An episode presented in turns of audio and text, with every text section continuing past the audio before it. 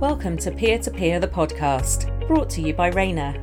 Listen in as we hear from top surgeons having great conversations with their peers about hot and popular topics in ophthalmology. In this episode of Peer to Peer, the podcast, Dr. Ben LaHood and Dr. Cyres Mehta analyse patient lifestyles, occupations, and personality types to tailor their IOL selection. Let's dive in. Welcome to another peer to peer podcast brought to you by Rayner. I'm your host, Dr. Ben LaHood from Australia, and today I'm joined by my colleague, Dr. Cyres Mehta from India. Today, we're going to be discussing how patient lifestyles, occupations, and personalities influence IOL selection, particularly for those with specific or complex professions. Welcome, Cyres. It's great to chat with you.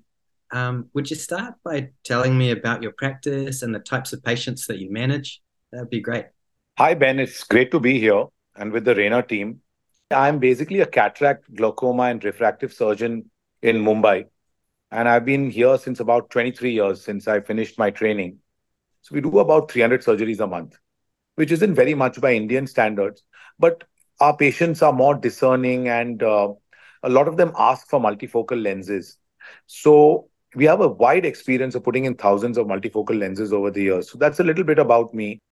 That's brilliant. And see, that's why I wanted to talk to you, Cyres, because you've got over 20 years' experience with multifocal lenses and thousands of implants. So that's exactly what we want. Uh, I think our listeners want to hear practical experience. So, starting with the consultation process, how do you actually assess? You know, you were saying that you know your patients are quite discerning; they know what they want. How how do you assess patient personality in terms of whether they will tolerate trifocal visual side effects. Um, you know, some patients I know from my experience might seem easygoing, but post-op you learn they're really not. So, you know, how do you go about assessing preoperatively whether you think someone will tolerate different visual side effects? So, first in my practice, the patient goes and sees the optometrist. And the optometrist will ask a few simple questions, you know, and just get to know the person a little better. And that's where the optometrist comes and tells me that the next person who's coming to see you is very picky. That's basically like a pointer for me to watch out for these people. The second thing is when the patient walks into the room, and uh, I always ask them that how important is it to you to be spectacle free versus how important is it to you to have perfect vision for distance and perfect vision at night? And some people will come back with a statement like, I love driving, or I don't want any glare at night. Because today, people, they go to Google or any other search engine, and they're pretty much well versed with the side effects of a trifocal lens or a bifocal lens today. And they all read on the net that they're going to have glare and halos. But some people are just motivated to be spectacle free. They said, I don't drive, I don't care. As long as I can see TV, and I just don't want to wear glasses anymore. And uh, we we have a look at you know how the patient is speaking. If the spouse keeps interrupting uh, if they look like you know they are in a difficult situation personally or professionally these are the people i'd rather avoid putting a trifocal lens in or over promising the result. It's always better to under promise or say things like you might still need a pair of spectacle lenses uh, a small pair of reading glasses to read now and then. And I always tell them that, you know, if you read all the studies, you see that 85% of the people are spectacle free. But what about that other 15%? You may be one of those 15%. So remember that even though we plan to be spectacle free, you might still require a small pair of reading glasses in order to achieve that. And you should be okay with that. And most of the time, once you tell people this, after the surgery, if they have a plus one or plus two, they are okay with it. So main the main thing here is to inform people before surgery what to expect after surgery. So I have a very good idea after 20 years of seeing people you can make out that you know this person's going to be difficult. Yeah, you've obviously got a lot of experience, but uh, a big part of what you're saying really is spending time with the patient and getting to know them. You know, there's no real substitute for actually knowing your patients well and finding out what they need. I, I talk a lot with my patients about a trade off. You know, like you were saying, you, you can't have it all. You can have excellent quality of vision or you can have very good depth of focus, but it's it's difficult to have both completely. And with the trifocals, you know, I put thousands of them in and I've I always say to my patients, I've taken a handful of them out again. It doesn't mean all of those patients that kept them were perfectly happy, but it's what you can tolerate. Yeah. So it's very important to know what the person wants and what kind of person you're dealing with. I agree. Cyres, um, when I'm deciding between implanting a trifocal, like the RayOne trifocal or the, the RayOne EMV lens, uh, one question I ask people is, do you do a lot of nighttime driving? And if they do, I, I usually stay away from a trifocal. Do you have any specific questions? Because I know that listeners really like specific advice.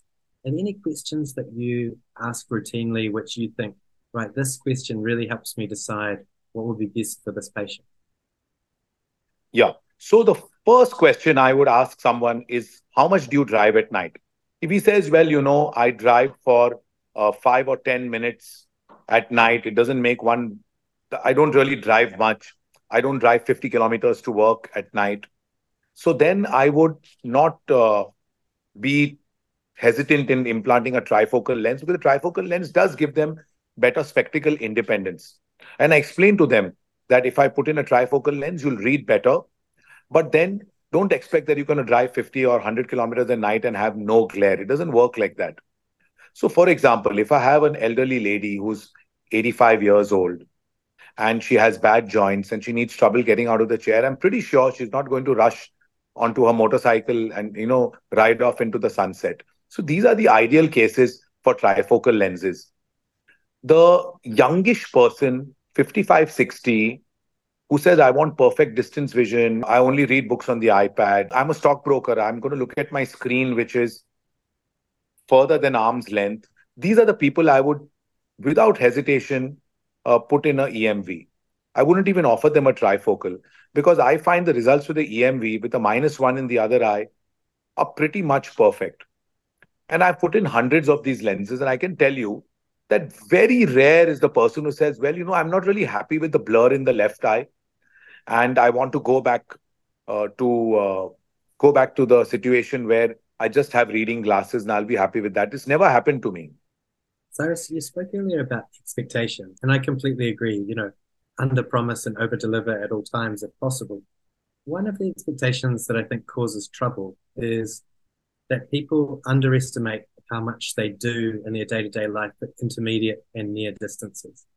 How do you get around that? Do you do you take a lot of time explaining to people that when you say reading, you don't just mean reading a book, you mean looking at your watch or your phone? Uh, how do you get around that expectation? Because that's definitely caused trouble for me, where I have emmetropic outcomes. People are, should be happy, but they come back very frustrated that they can't read and they realize how much they did it near or intermediate. Is that something you run into? Uh, the situation is that I always ask them, what kind of device do you read on? And if people are just going to use a laptop, a laptop is a perfect intermediate uh, distance because the laptop's never going to be at 12 inches, always going to be at 16 or 18 inches. Or a stockbroker screen is always going to be further than that. And they are ideal EMV candidates. I would never put a trifocal in them. So I'm putting less and less trifocals and more and more EMVs. That makes sense. Um, Cyres, in terms of sort of specific hobbies and occupations, a really big one over this side of the world is golf. Uh, we have a lot of retired golfers. They really want really good, crisp distance vision, probably like some degree of binocularity. Uh, but afterwards, you know, they'd like to be able to enter the scores into their into their phone. They'd like to be able to go and order a drink at the pro shop afterwards. Um, you, is golf a big deal in India as well? Not really, because because every square inch of the country is occupied. so on the size of a golf course, we have a lot of golf courses, but on the size of a golf course, I can uh, I can house one million people. we do have golfers here, but they're all in their late sixties. Nobody at thirty is playing golf here. So there's no Tiger Woods here. So all these guys are all retired. I wouldn't really discriminate between a trifocal or a EMV for such patients uh, because, again, I'll ask them how much you drive at night. And if they don't really drive, put in a trifocal. His distance vision's fine. He's not playing golf at night with on with headlights. so his distance vision will be pretty good with a trifocal. I don't see any problem with distance vision. It's just the glare. A makeup artist is a perfect trifocal candidate remember that when you're doing makeup, you don't do it with extended arms. You're doing makeup at 12 inches or 10 inches. So you need a trifocal. I've operated a lot of cosmetologists who are uh, MD dermatologists who do a lot of Botox and fillers. You know that everyone wants Botox and fillers. And everyone who's t- told you that they haven't done Botox and fillers are lying. They've all done Botox and fillers. So you see, so these people are doing 20 and 30 Botox and 30 fillers a day. And all that's done at, at 8 or 10 inches. And if you can't image the fine lines on the person's face, you can't decide where to inject them. And and these are generally Indian women who are five feet three or five feet four. So how long are their arms going to be? Remember, I'm not dealing with a Caucasian male from Texas who's six foot four. I'm dealing with people who are mid fives if they are lucky. So they've got short arms. So their working distance is even less. These are good trifocal candidates, even though they are just 45 or 50 or 55. They are great trifocal candidates. Again, a dentist, I have operated a few dentists and I've put in EMVs. I've not put in trifocals because a dentist, if you notice, the dentist is never six inches away because they use the loupes or they use an operating microscope today. So the old days of the dentist sticking his head in your mouth are over. Yeah, I think there's similarity for us. I don't see quite so many uh, cosmetic injectors or makeup artists, but hairdressers. We see a lot of hairdressers, and it's a similar idea where they need to be at arm's length, but also need to be able to look in the mirror, also need to be able to uh, do invoicing. And so there's multiple distances. So a trifocal works really well, and they're, they're in well lit conditions. They're in really well lit conditions we see occasionally people, uh, professional shooters, astronomers, you know, these really precision visual tasks. What do you think about that? So, if the person's emmetropic, and I've operated plenty of them, if the person's completely emmetropic, he has to wear a plus one lens in a shooting frame or in a spectacle in front of one eye, and the other eye is blocked with a blinder or something to block the pupil. Okay. The effect is that normally at plus 1 or 1.25 they will focus perfectly at at 80 centimeters. So an emv is the perfect lens to put in this person. I would never ever put a trifocal. It does make me think Cyres do you always take into account patients uh, heights and arm lengths for all of your aims? Definitely. Yeah. Definitely because i do have patients who are over six feet tall and when they sit in my chair and i give them an ipad and say read it and he's holding the iPad at 18 or 20 inches. It doesn't need a trifocal. It doesn't make any sense. But if I have a short old lady, and she's 80 years old and she can't get out of the chair, she holds it like this, she's a trifocal lens candidate with good light. And when you are aiming for your uh, monovision uh, with the EMV lens, for instance, uh, do you do you differ the aim for the the second eye uh, based on that? Do you think about what they enjoy doing? Do you, do you alter that second eye, or is that something that you always pretty much have a standard aim for most eyes? So if they have no personal preference, they are minus one in the in the other eye. But I do ask them. I said, "Do you want perfect vision for distance in both eyes?" In that case, you'll still have a small pair of reading glasses, and a lot of people are just okay with that. So, with um, with your experience with the EMV lens, I found that when I'm aiming the emmetropic eye, I've been aiming a little bit plus because I think that maybe the A constant wasn't quite right and I was getting very slightly myopic outcomes. Um, so so I've started aiming just a little bit plus, and I think my my outcomes have been very good. I've been very happy with them. I do implant sulcus lenses to create or to to fix hyperopia. Um, I I presented a, a study at AUSCRS meeting in Australia showing that sulcus lenses over the top of trifocals or EDOF lenses still maintain a really excellent depth of focus. They don't alter the optics at all. Do you have a lot of experience with the Sulcoflex lens? Is that something you use from time to time? I don't personally have much experience with the Sulcoflex lens because we don't really get it very readily in India. Yeah, the Sulcoflex trifocal, you know, a sulcus trifocal lens in general uh, is is a great option for those patients where you're just not entirely sure uh, so it's the the RayPro website. I'm sure you've you've used that. That's at rayner.com yeah. slash RayPro. Uh, they've got some some great resources to help understand patient reported outcomes. You can uh, they can contact patients up to three years after surgery to assess satisfaction of outcomes, need for subsequent procedures. Uh, you can even do it under your own branding with the help of Rayner. Is that something that you've used? Is that something that you uh, you sort of utilize in your practice? I'm going to start, but I've not really used it personally yet, so I can't really comment on it. I've been told it's very good from many people like you, so I'm planning to go down that road. Yeah, I think with your huge volume of uh, patients, there would be some amazing data. So when I so I started implanting Rayner lenses in 1996. So uh, we were putting in 200 Rayner lenses a month. And even then, Rayner had the best injector system. It was absolutely the best. Now it's all preloaded, it's next level. It's an injector that actually goes in through two millimeters without having to shove your hand in the eye. So, yeah, see, the eye, after all, is living tissue. It's not a, a metal ball.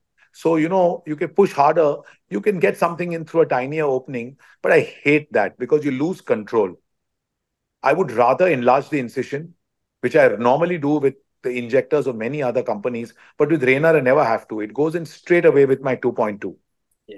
And that makes it so much better. Rayner has always had the best material.